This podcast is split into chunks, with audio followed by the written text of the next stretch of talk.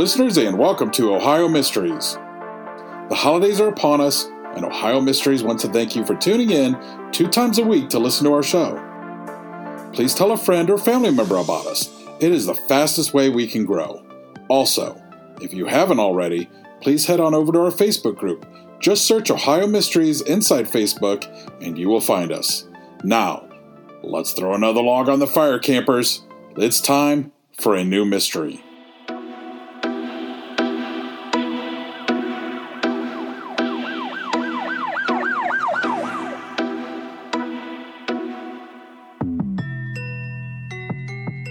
I'm your co host, Steve Yoder. With us, as always, is our storyteller and journalist who spent 30 plus years telling these kinds of stories with the Akron Beacon Journal, Paula Schleis.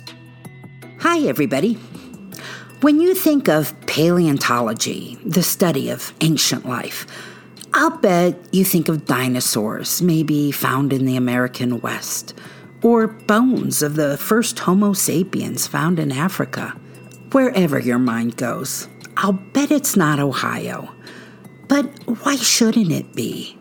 Ohio is ancient land, hiding ancient secrets.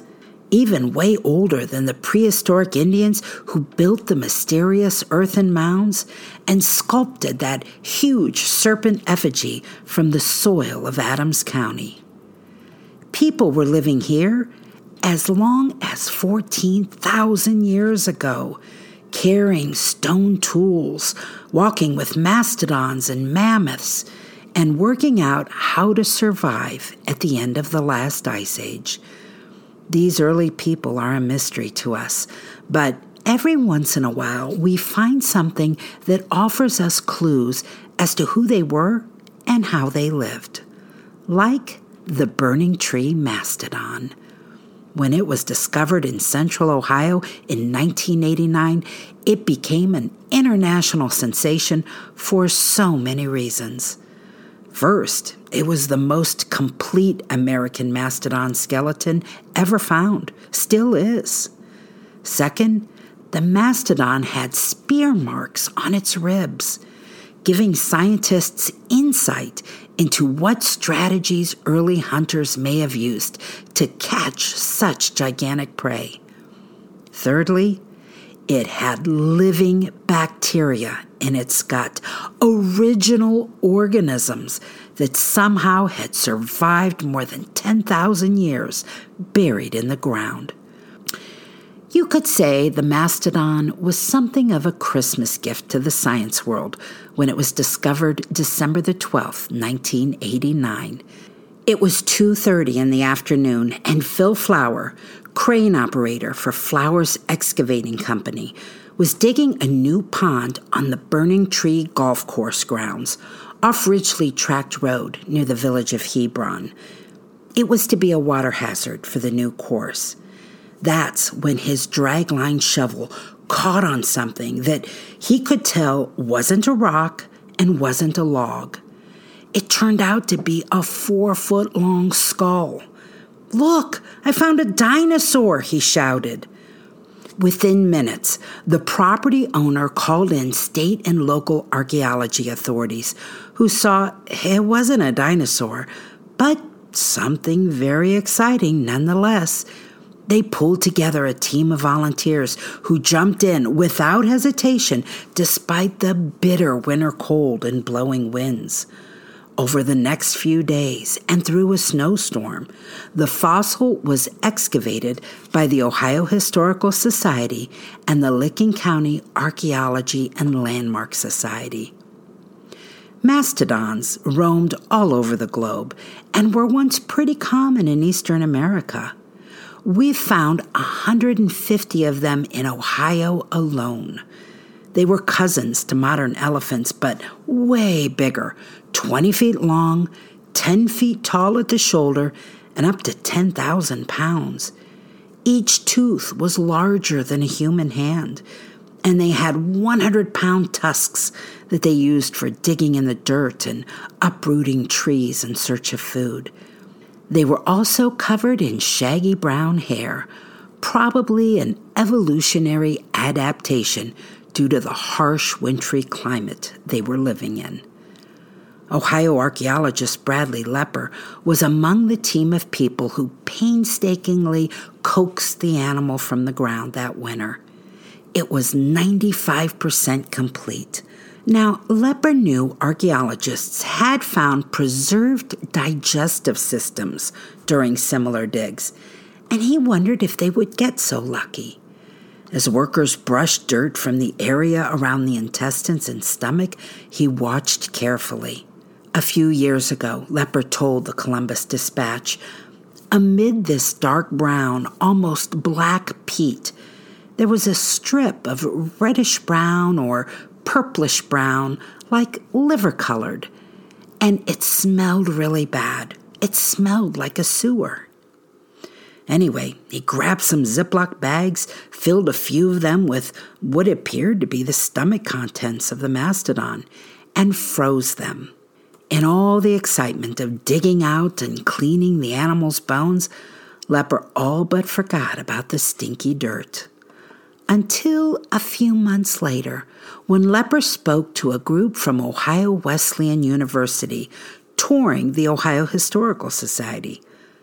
Lepper said he mentioned the gut contents to the tour group when someone in the back of the crowd raised his hand and asked if the bags had been tested for bacteria. Lepper responded, Well, these are 13,000 years old. There's not going to be any bacteria. But the guy who raised his hand wasn't going to take that for an answer. The guy was Jerry Goldstein, a professor of botany and microbiology. He asked for and received some of the samples and took them back to his lab. That's when he discovered, 13,000 years old or not, the prehistoric bacteria was alive. When the Columbus Dispatch did a story on the 30th anniversary of this discovery, they found Goldstein still had the bacteria in his lab and was keeping them alive. In all, 38 species of bacteria were isolated, and for a time were the oldest known living organisms anywhere on Earth. I found out that later someone found even older bacteria in an insect that had been preserved in amber, so our mastodon doesn't hold that distinction anymore. But still, 13,000 year old organisms. Pretty amazing. Now, the gut contents also advanced our knowledge of mastodons in other ways. We used to think their diet was mostly twigs and cones from evergreen trees. Just imagine these huge animals eating nothing but twigs and cones. But Burning Tree Mastodon was eating moss, seeds, leaves, water lilies, and swamp grass. It is believed that our mastodon was female and probably 30 years old when it died. Some of its bones revealed healed fractures, which were interpreted as being the result of battles with other mastodons. But its last fight was lost to humans. According to scientists who have studied this particular animal, the mastodon was probably forced into a peat bog where it couldn't run very fast. The peat bog would have acted like muck, suctioning the animal's feet to the ground, making it hard to move. That would have given the Ice Age hunters an opportunity to surround the animal and kill it with spears, which was suggested by cut marks left by stone tools on ribs and other bones. So, if hunters killed the animal to eat it, why did so much of it remain? Well, there's a theory there too that maybe the hunters took part of the mastodon to eat. That could explain why it was missing about 5% of itself. And maybe they left the rest of it in the bog, expecting to go back and scavenge it again. But the mastodon sank all the way into the bog before they could return, and there it remained, untouched for more than 10,000 years. Now, some fossils are mineralized, they basically turn to stone. But this bog preserved not only the bones and stomach contents, Leppers said they even found signs of muscle and cartilage still attached to the bones. It was quite a find. And early on, Licking County hoped to keep it and build a museum to bring in tourists. People flocked to the site when it was discovered, hoping for a chance to view it. The local historical society sold Mastodon t shirts to raise money and locals were keenly aware of another mastodon that had slipped through their fingers. On August the 12th, 1926, a tenant farmer, James Bailey, found one of the animals buried on farmland that he worked in Licking County's village of Johnstown. It was a young male, probably 19 years old when it died. Throngs of people paid to see the unique skeleton back then, and the county hoped to make it a permanent attraction. But it was eventually sold to the Cleveland Museum of Natural History. So, when the burning tree mastodon was unearthed, people who remembered that story said they didn't want to lose this one too. But as is often the case, money talks. In 1993, the archaeological treasure was sold by the golf course owner to a museum in Yokohama, Japan for $600,000. That's where it is today. Reproductions have been made. A full one is at Hanover College in Hanover, India. And I found a story that says a partial skeleton can be seen at The Works, a complex in the old industrial area of Newark, not far from where it was discovered. Now, living mastodons, of course, are long gone. They disappeared from the fossil record probably within a thousand years of the burning tree mastodon taking its last breath. Early paleontologists once believed they had been hunted to extinction. But recent wisdom has been putting more weight on another culprit that they simply couldn't adapt to a warming climate.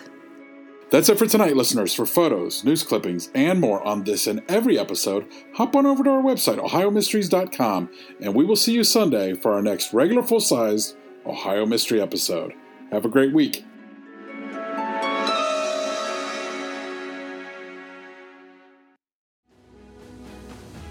I'm Ken Harbaugh, host of the new Medal of Honor podcast from Evergreen Podcasts, brought to you in partnership with the National Medal of Honor Museum. In each three minute episode, we'll learn about a different service member who distinguished him or herself through an act of valor. We'll include stories from the Civil War to Iraq and Afghanistan, and from all branches of the military. We'll talk about service members who were overlooked for the medal at first due to their race or religion, and about those who were celebrated at the time. We'll hear stories of soldiers like Audie Murphy, future Hollywood star who mounted a burning tank to hold off German infantry in World War II. And people like Dr. Mary Edwards Walker, a Civil War Army doctor and the only woman to receive the Medal of Honor so far. Learn about these heroes and more wherever you get your podcasts.